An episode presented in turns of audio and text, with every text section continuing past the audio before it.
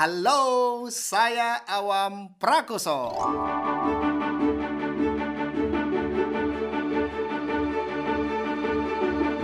Ya, saya Awam Prakoso, founder Kampung Dongeng Indonesia, komunitas dongeng yang ada di berbagai daerah di Indonesia. Menjadi seorang storyteller dan pendamping anak adalah alternatif yang harus saya pilih setelah terkena imbas langsung saat krisis moneter melanda Indonesia tahun 1998 silam.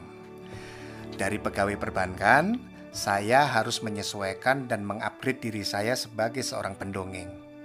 Sebuah pekerjaan yang oleh kebanyakan orang saat itu masih disangsikan apakah layak untuk dijadikan sebagai sebuah profesi. Tapi istri saya, Yuliana, hadir tidak hanya sebagai pendamping hidup yang menemani saya dalam merawat dan mendampingi ketiga anak kami. Tapi ia adalah sosok istimewa yang membuat hidup semakin berwarna. Wah, langsung GR dia pipinya merah. Ada di depan saya soalnya. Ia sekaligus meyakinkan kepada saya bahwa tidak hanya anak-anak kami saja yang perlu mendapatkan perhatian, tapi juga lebih banyak lagi anak-anak di seluruh Indonesia. Dengan filosofi obat nyamuk, saya memulai kegiatan mendongeng dari dalam rumah. Ya, obat nyamuk bukan saya bakar dari luar, tapi dari titik tengah, yaitu rumah saya. Semangat saya saya bakar untuk mendongeng pada anak-anak sendiri di rumah. Kemudian lingkaran kedua berlanjut ke lingkungan anak-anak tetangga. Kemudian lingkaran berikutnya anak-anak satu kelurahan dan begitu seterusnya. Semangat saya terus saya bakar untuk menghangatkan anak-anak di berbagai tempat di lingkungan saya. Tak lama setelah itu nama saya sudah mulai dikenal di lingkungan bahkan di luar lingkungan saya sehingga saya diundang sana sini panas terik hujan jarak tempuh yang semakin jauh dan segala keterbatasan dan kondisi yang sering kali tidak pernah terprediksi. Salah alamat, rantai motor tiba-tiba putus, sound system dan perlengkapan yang tidak mendukung di lokasi acara. Itu semua mengajarkan saya untuk bisa berdamai dengan keadaan. Ya, berdamai dengan keadaan dan sebisa mungkin melakukan prepare sebelum terjun menjumpai anak-anak yang mulai berjumlah ratusan bahkan ribuan di satu tempat. Saya ingat sekali itu ya. Betapa luar biasanya ketika berkumpul dengan anak-anak, mereka berteriak-teriak ke awam, ke awam ya. Kemudian saya langsung lantunkan Ayam berkokok siap membangunkan seorang anak yang sedang tertidur. Dan seterusnya, saya kemudian beraksi membuat mereka ternganga. Ketika undangan untuk mendongeng kian bertambah, jadwal semakin padat, permintaan untuk memberikan pelatihan baik dari lembaga, komunitas, pemerintah, ataupun hanya eh, perorangan, itu kemudian semakin banyak.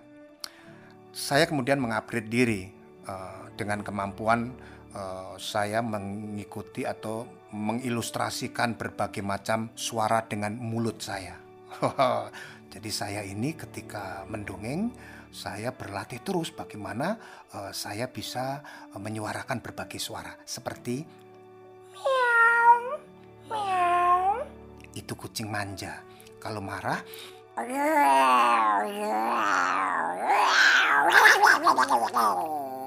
ketemu bebek. Ayo, Ketemu singa. Ketemu sama kuda.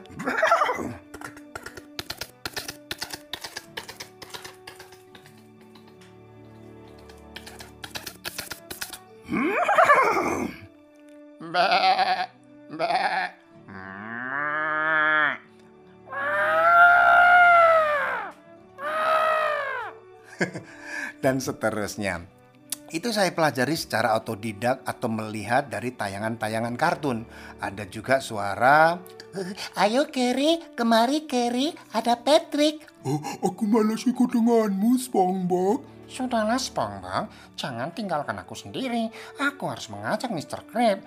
SpongeBob, aku tidak mau. Aku sedang makan hamburger. SpongeBob. Ayo, kita ke sana ya. Oh, jangan ikut ke sana. Hmm, aku mau ikut sendiri saja. Eh, iya. Wah, aku adalah raksasa yang besar.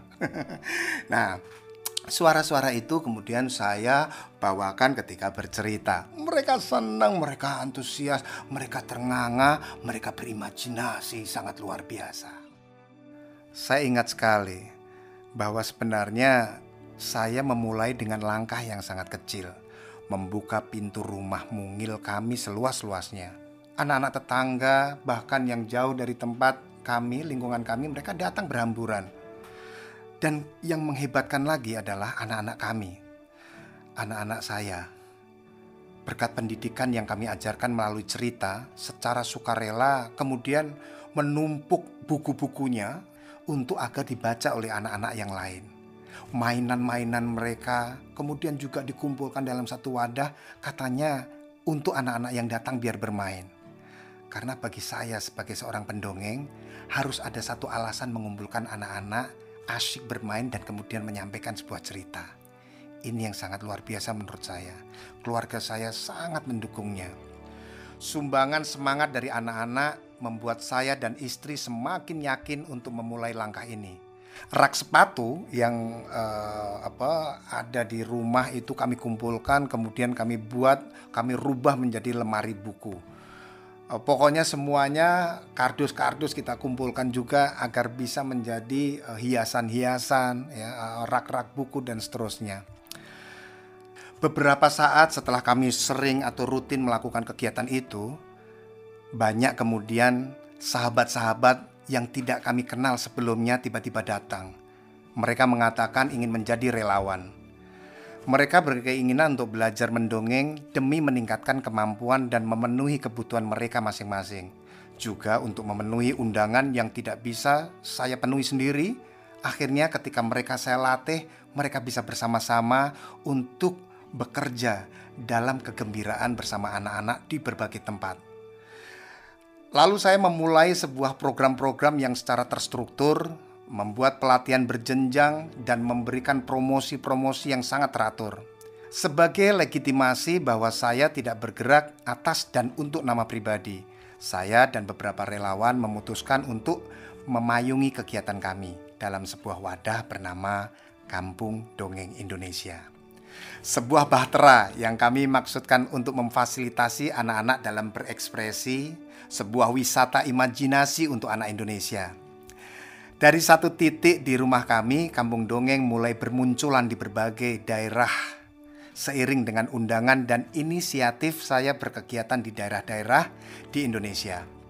Satu hal yang saya rasakan saat itu, sepertinya banyak relawan yang sudah lama menunggu agar saya atau perwakilan relawan Kampung Dongeng datang merangkul mereka, bersinergi, bersama mengupgrade diri, mengadopsi program Kampung Dongeng untuk diterapkan di daerah mereka masing-masing.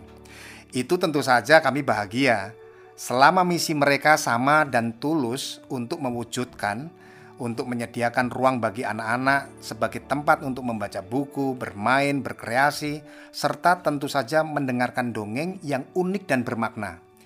Hingga kini, kampung dongeng yang kami rintis akan terus membuka ruang bagi siapa saja untuk bekerja sama dalam menceriakan dan membahagiakan anak-anak Indonesia. Selama satu dasawarsa sejak tahun 2009, Kampung Dongeng kemudian eksis di dunia dongeng dan pendampingan anak, baik dalam berkegiatan secara sosial atau profesional. Saya tidak lagi sendiri. Ada ratusan pendongeng profesional lahir dan menyebar di berbagai penjuru Nusantara memakai rompi merah Kampung Dongeng mereka tidak hanya eksis sekedar nama. Aktivitas mereka saat bersinergi dan bekerja sama dengan berbagai pihak untuk mendampingi dan menceriakan anak-anak selalu saya pantau secara intensif melalui jejaring grup komunitas dan media sosial. Itu sungguh-sungguh sangat mengharukan. Sangat-sangat membuat saya bangga, bahagia, dan saya terus berdoa untuk kelancaran mereka sebagai relawan yang berkiprah di dunia anak di daerah mereka masing-masing. Hingga pada triwulan pertama tahun 2020, setelah melakukan kegiatan kemah dongeng ke-25, kemah dongeng itu adalah pendidikan dan latihan, tempat di mana para relawan itu berlatih dan menempa diri atau menimba ilmu untuk agar meningkatkan eh, kualitas dalam seni panggung bercerita. Kemudian beberapa hari setelah saya menyelesaikan tugas memberikan pelatihan saat itu di Gorontalo, eh, lebih tepatnya sehari sebelum saya dan tim Tangerang Selatan menyelesaikan kegiatan workshop eh, di beberapa sekolah dasar, di awal bulan Maret kemudian pemerintah mengumumkan pasien pertama terinfeksi COVID-19. Corona datang. Dan saat itu saya pikir tidak akan banyak berpengaruh, tapi kenyataannya berkendak lain. Tahun yang digadang-gadang akan memberikan banyak peluang, ternyata memaksa kami harus berpikir ulang. Hal ini mungkin juga dialami oleh banyak orang. Jadwal-jadwal melayang, hilang, batal, dan kami hanya tertunduk dengan lesu. Karena tak lagi ada pertunjukan yang langsung di tempat-tempat kerumunan. Dalam kondisi seperti itu, apa yang harus kita lakukan? Pantaskah untuk berpasrah? Benar-benar berhenti beraktivitas sama sekali dengan mengandalkan tabungan yang entah cukup atau enggak? Sampai kapan? Atau beralih profesi yang memungkinkan kita semua untuk bisa survive melewati pandemi? Memikirkan itu semua, saya masih merasa beruntung. Saya bersyukur karena sudah biasa menerapkan cash and flow keuangan keluarga untuk satu tahun mendatang. Tapi bagaimana dengan yang lain? Relawan-relawan kampung dongeng dan penggiat seni budaya yang lain. Bagaimana mereka? Bisakah mereka bertahan? Sebagian besar melalui postingan di media sosial yang saya ikuti, kegiatan pentas nyaris tak ada lagi.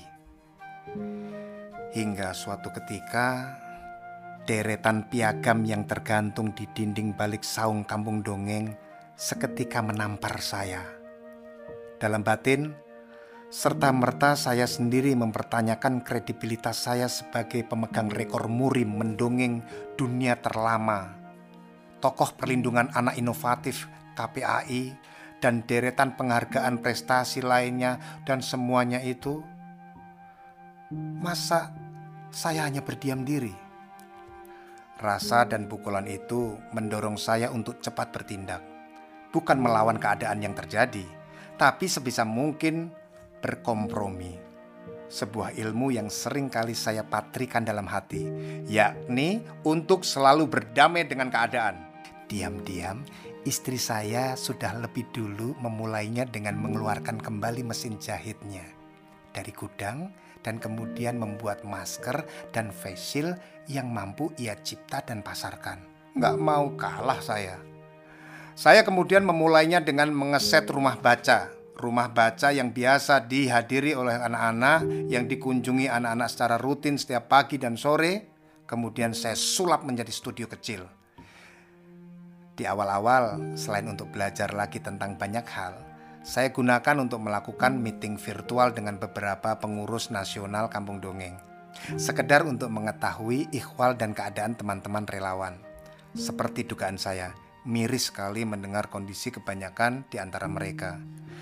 Akhirnya, dengan bekal kepercayaan dari masyarakat, lembaga, pemerintah, dan berbagai perusahaan swasta yang selama ini saya rawat, saya mulai mempromosikan satu hal yang berbeda sebuah pertunjukan dongeng virtual yang bisa diikuti oleh anak-anak. Tentu saja dengan memegang prinsip kegiatan di kampung dongeng, yakni selain bercerita juga terdapat permainan dan ruang untuk berkreasi. Hah, saya malah sempat berpikir, mungkinkah ini satu bagian dari wisata imajinasi? Ya, saya menyadari bahwa tidak banyak uang yang saya miliki. Pendidikan saya juga tidak terlalu tinggi maka satu-satunya yang bisa saya lakukan adalah rajin dan tekun berusaha. Belajar tentang apa saja yang belum saya pahami, mengerjakan apa saja yang bisa saya lakukan untuk tidak berdiam diri di dalam rumah. Syukur Alhamdulillah, meski di awal banyak sekali kendala, satu persatu mulai teratasi. Banyak pihak yang kemudian membantu memfasilitasi, mulai dari kestabilan jaringan internet, kesempatan untuk berkarya, melalui lomba dan undangan, banyak lagi kemudahan yang saya peroleh. Bahkan bukan hanya melakukan pertunjukan dan pelatihan dongeng secara virtual, tapi kesempatan untuk menjadi juri dan membuat konten-konten digital yang bermanfaat untuk anak-anak dan masyarakat. Ya, saya membuat video yang kemudian saya sebarkan. Pola seperti ini yang sekarang saya tanamkan juga kepada relawan-relawan kampung dongeng di seluruh Indonesia.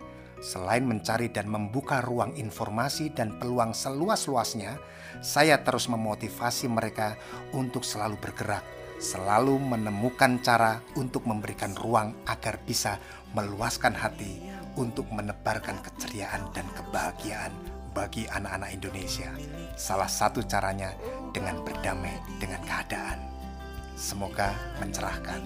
Salam senyum anak Indonesia. Dengarkan dongeng dari